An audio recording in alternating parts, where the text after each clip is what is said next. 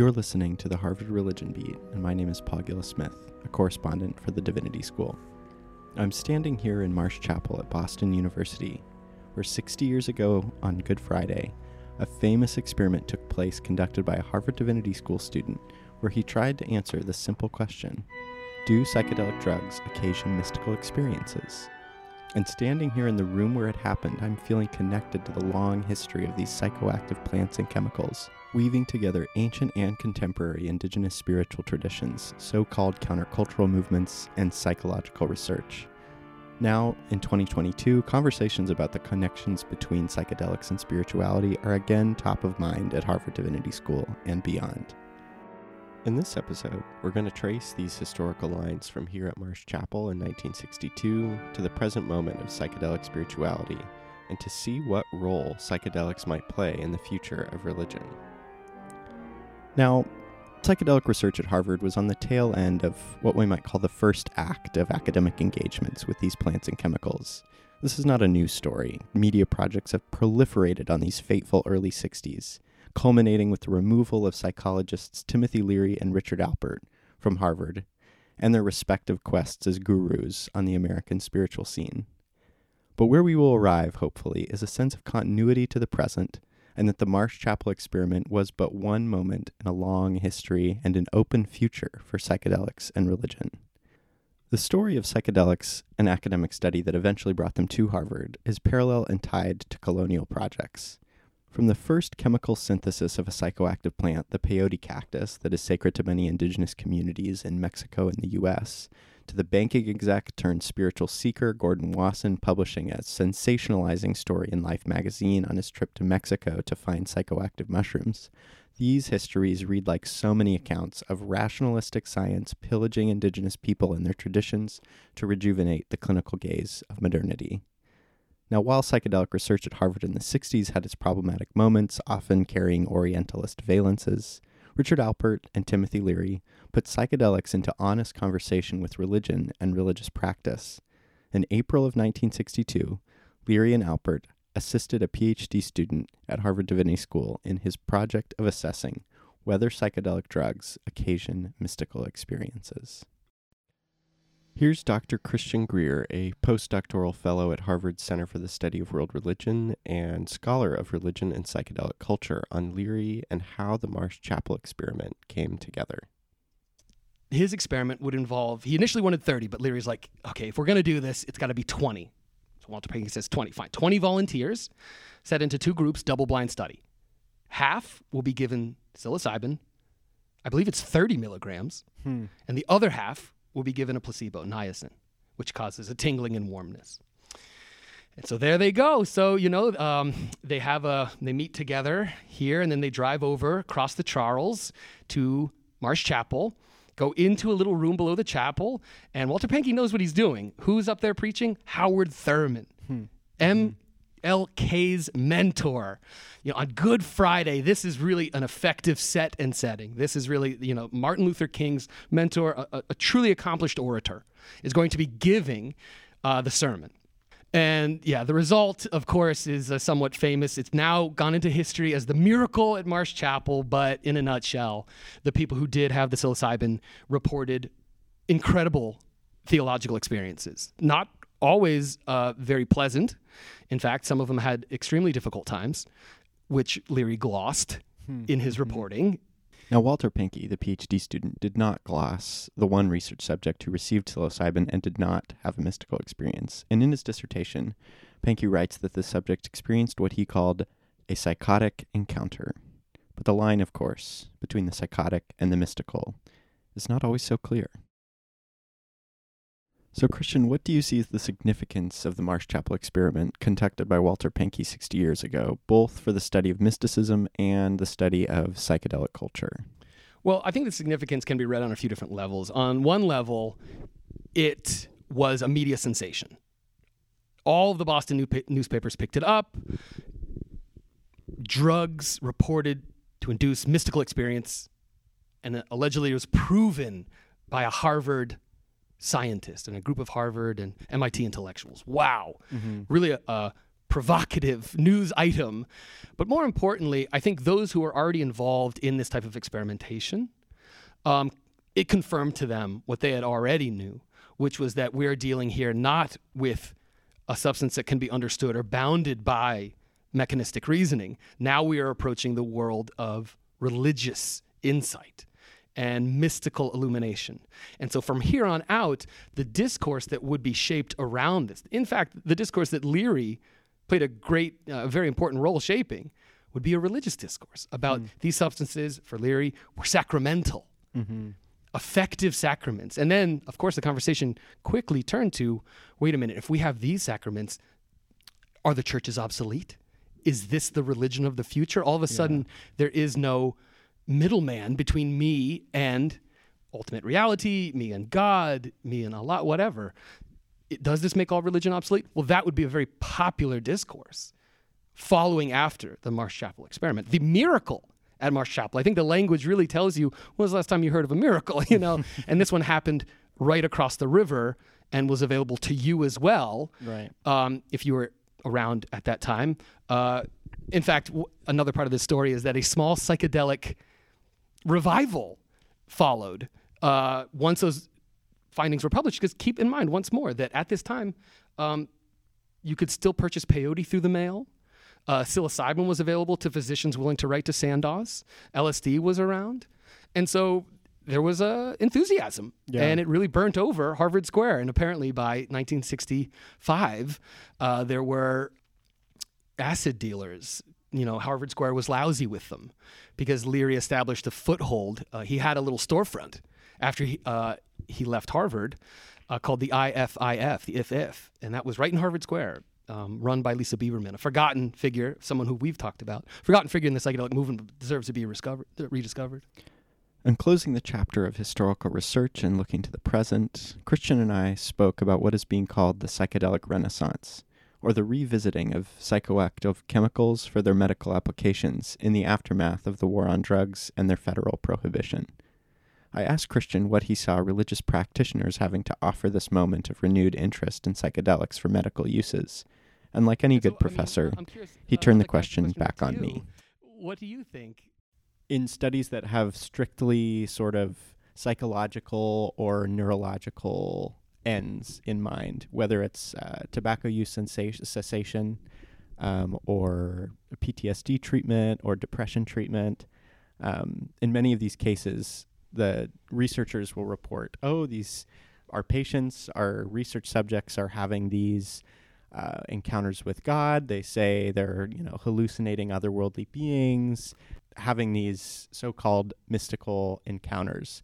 And they have also found that those mystical encounters at high doses are typically also correlated with greater um, efficacy of the treatments that they're looking to that they're looking to study. So, more people are having mystical experiences. Also, more likely that they'll be, you know, off um, off tobacco for a longer time, or like their their symptoms of PTSD have have been resolved. Um, but these medical doctors don't have training in the study of religion. They don't have the tools to sort of understand what the relationship between the self and the mystical experience is and what role that mystical experience is playing towards the psychiatric ends that they're interested in. And so I think a more serious study taking into account religious perspectives, either from where these plants came from, like psilocybin. Who were who? Where did where did we get psilocybin from? Where are these where are these mushrooms growing before they entered the Western medical space? Or other religious practitioners who have taken a serious interest in mystical experiences as occasioned by the use of psychoactive plants and chemicals. The serious study of what the relationship between the that individual and their their mysticism is and what role that's playing towards a psychiatric end. Because if medical doctors are talking people through religious experiences, that's like um, a religious expert talking to someone through a medical experience, right? Yeah, or your priest telling you how to change the oil on your car. Mm-hmm. I think new forms of expertise alongside scientific expertise is so important, particularly when people are encountering otherworldly entities. Yeah. I couldn't have said it better myself. I mean, that's precisely the right answer. And you know, just one thing I've noticed in the scholarly literature, and one thing that you know I've raised this flag before, but the way in which mystical experiences are often presumed to be positive. Mm-hmm. Mm-hmm. This yeah. is this is not the case if you look through the historical record. The, um, and, and I think though that at its best, this particular moment in the psychedelic renaissance will be generative. It will create new opportunities. It will open up spaces where indigenous peoples can actually share what they know as a result of their ancient traditions about mm-hmm. these substances in a way that isn't tokenizing. Yeah. But Western science can be instructed. And there's so much to learn. And, and really, this is an opportunity to, I think, rectify so much of the injustice that has been done, uh, particularly with respect to these substances. I mean, if, if you look at just magic mushrooms themselves, psilocybin itself, the colonial history, it's, un, it's, it's, it's unconscionable.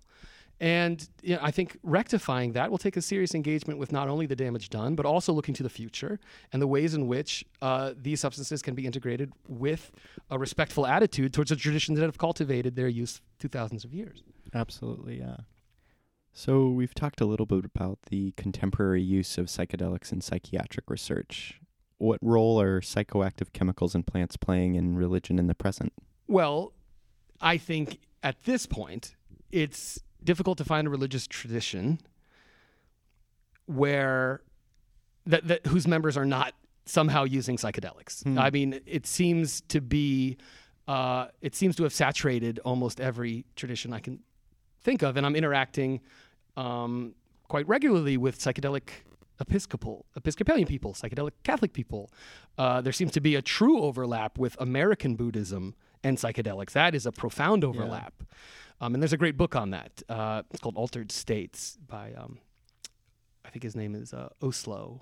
Oh, yeah, is it Richard Osto? Osto, yeah. I, think I can't it. remember his first name. Yeah. Um, but no, I mean, it's difficult to find uh, traditions where psychedelics aren't playing a role.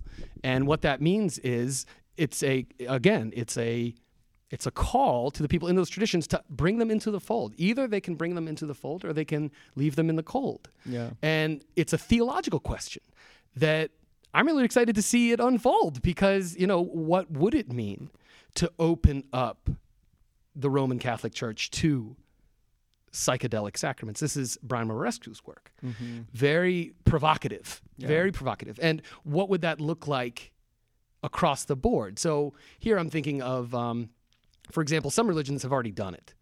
Uh, there are a number of different strains of paganism that really are quite enthusiastic about the use of psychedelic substances. It's it's part of the liturgy. They're happy to do it. Uh, that's pretty fascinating. And then you could look at some religions that never let it go. Uh, here I'm thinking of um, when I was in Varanasi and I was able to witness and participate in um, worship of Shiva by drinking bhang lassi. Mm-hmm. Uh, so you have traditions uh, that have retained a focus on psychoactive substances. That to me is is very it's an interesting historical dimension that not only are there religions that could bring people in and and and really unpack a lot of the interesting theological questions of why they're left out in the first place because I think what you might find are socio-political agendas influencing theological agendas um, but also really valorizing the religions that never let them go. And here I'm thinking of the ayahuasca group Santo Daime and UDV uh, which are in- becoming increasingly popular because we have, you know, as uh, as anyone who knows who's studying religion, the decline of religion in the United States in some ways, but the rise of spiritual but not religious. Right. I, I, I can't even say the decline of religion. I should just say the rise of spiritual but not religious. And what's clear is that there's a culture of seekership, and a lot of these seekers are created because the institu- the religious institutions in which they were raised were not providing them with the nourishment, or they felt as though that the, these institutions were not providing them with the nourishment they needed, and so they went out and became seekers. And in, in so doing, they're attempting to find meaning that was not supplied to them. So, and that meaning will be provided to them. They will find it. Yeah. And I mean, what do you think? This is some, I think I, I always enjoy my conversations with you because I know you have a religious affiliation and I know that this is a question that you've wrestled with. Uh, Have you come to any conclusions or are you still thinking through it? Yeah. So you're teaching a class this term on the global history of psychedelic spirituality, and we went down a rabbit hole on an alternate term for psychedelics, entheogen, meaning uh, generating or becoming the divine within. And that, that that was the first published paper in 1979 to specifically de- designate um, the religious use of psychoactive plants and chemicals with this term entheogen. And then there was a response from a student at HDS 16 years later uh, in 1995 saying, okay, if we're going to call them entheogens, and it's this critical element of the practice of religious today is using entheogens, then we need um, entheology or entheologies, uh, theology of the mystical experience occasioned by the religious use of psychedelics. Uh, which this would be an interreligious theology, and non-religious, perhaps in some cases, perhaps similar to Leary as a naturalistic understanding of religious experience. And so, yeah, I think uh, there's a lot of possibility there for new ways of coming to understand mysticism that do not necessarily rest in the hands of hegemonic uh, religious understandings. Oh yeah, that Um, makes sense totally. And you know, one avenue I see taken here are people within traditions putting on their historian hat, going through the record, Mm-hmm. looking for moments where there was an entheogenic element to their religion, Oh yeah, and trying to revitalize that, and saying we can take don't on the heresy. yeah, we could we, we could absorb this. This has always been part of our tradition, and we're just rediscovering it. And this is when you look at religion as a wellspring of imagination and creativity and and and and, and further innovation. Uh, that to me is super exciting. Uh, I, I find that type of research fascinating and that type of theology fascinating uh, as you go between uh, different traditions. And so I'm looking forward to seeing much, much more of it. So, to bring things to a close here, we talked a little bit about how the present state of the interaction between religion and psychedelics exists within long standing traditions. These are not m- new movements, although there are plenty of those newer movements built around the sacramental use of psychedelics. that's the I think the thesis behind this class I'm teaching global psychedelic spiritualities is Mhm. we began in prehistory and have been moving across time and space looking at different geographical reasons, you know, the Indian subcontinent, so we're looking at the role of soma in the Vedas. And we moved over to ancient Rome and looked at the kykeon in the Eleusis, the Eleusinian mysteries, and then we moved over to the Amazon and we looked at early Christianity and and I think that yeah, that, that's why I was saying that it's such an exciting thing. You can really throw a dart at Yeah. a map and then spin a, a wheel with time with m- centuries on it, and I think it'd be hard pressed to find uh, any time and place without some form of um, alteration of consciousness. And here, let me just Oh, yeah. also mention that you know psychoactive substances are by no means the most the only way that uh, you can find a mystical tradition with any uh, religion in particular. Uh, you know, psychedelics are just one means for attaining the alteration of consciousness that deserve to be set aside. Uh, flagellation, sensory deprivation, fasting, dancing. Uh, you name it. There's any number of ways to induce these particular states. Yeah. And and I always like to clarify, psychedelics don't cause, in my opinion, mystical experiences. There's not a direct correlation. And I'm taking a page from Aldous Huxley here, Doors of Perception.